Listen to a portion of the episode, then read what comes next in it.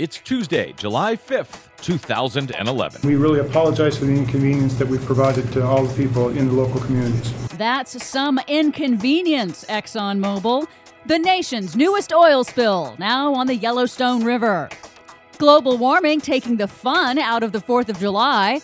Could the environment be a factor in triggering autism?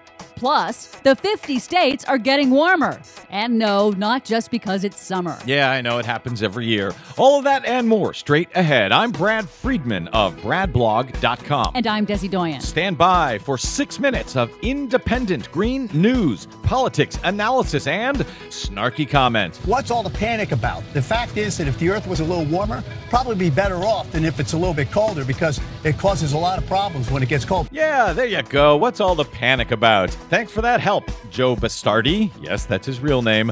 Fox News' favorite TV weatherman. I wonder why. This is your Green News Report.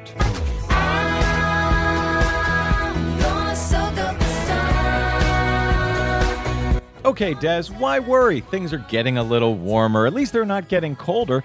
Try telling that to all of those folks down there in the South and Southwest who weren't able to celebrate this year with fireworks.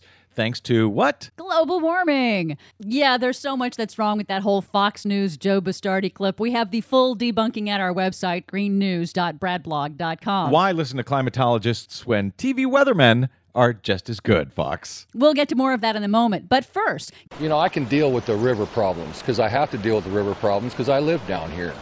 Uh, but this oil, we're not talking about one barrel. Cleanup efforts continue along the Yellowstone River near Billings, Montana, after an oil pipeline rupture released an estimated 42,000 gallons of crude oil into the river over the weekend, fouling riverbanks and pastures along at least 25 miles and leading to the temporary evacuation of hundreds of residents. The pipeline, owned by ExxonMobil, was built several feet underneath the Yellowstone River in 1991, and officials speculate the river, now at flood stage due to record spring rains and record snowmelt, may have scoured the riverbed and exposed the pipeline to debris.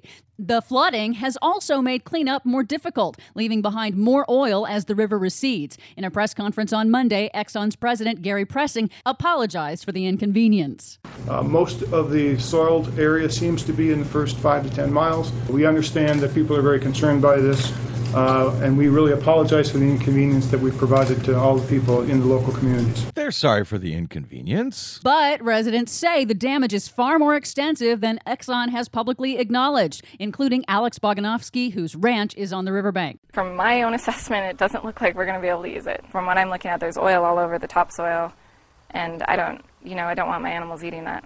If there's any silver lining to this, it's that the oil slick is flowing away from Yellowstone National Park. But this latest spill could curb enthusiasm in Montana for the Keystone XL pipeline, a massive new pipeline proposed to ship crude oil from the tar sands of Alberta, Canada, all the way to the Gulf of Mexico, running over many major Midwest rivers and aquifers. And it's now awaiting approval from the U.S. State Department. Hope you had a great Independence Day holiday. Now, as we mentioned earlier, many communities across the country canceled their firework displays due to record drought and dry weather this year, creating unprecedented fire conditions, especially in the Southwest, where Arizona, New Mexico, and Texas are still fighting record fires. Arizona and Texas, at least, have been huge states working against efforts to curb global warming.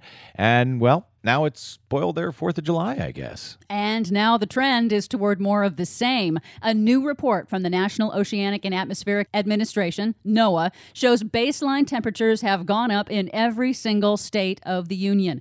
Baseline temperatures are averages over 30 years. They provide a baseline for long term forecasting for power companies, agriculture, and insurance companies. The new report shows the baseline temperature in every state is going up on average about a half of a degree, and that includes both maximum and minimum temperatures. In other words, even extreme cold temperature averages are now higher. I don't understand. Fox News weatherman Joe Bastardi said that uh, the temperatures are all going down. I'm confused. And that's the idea.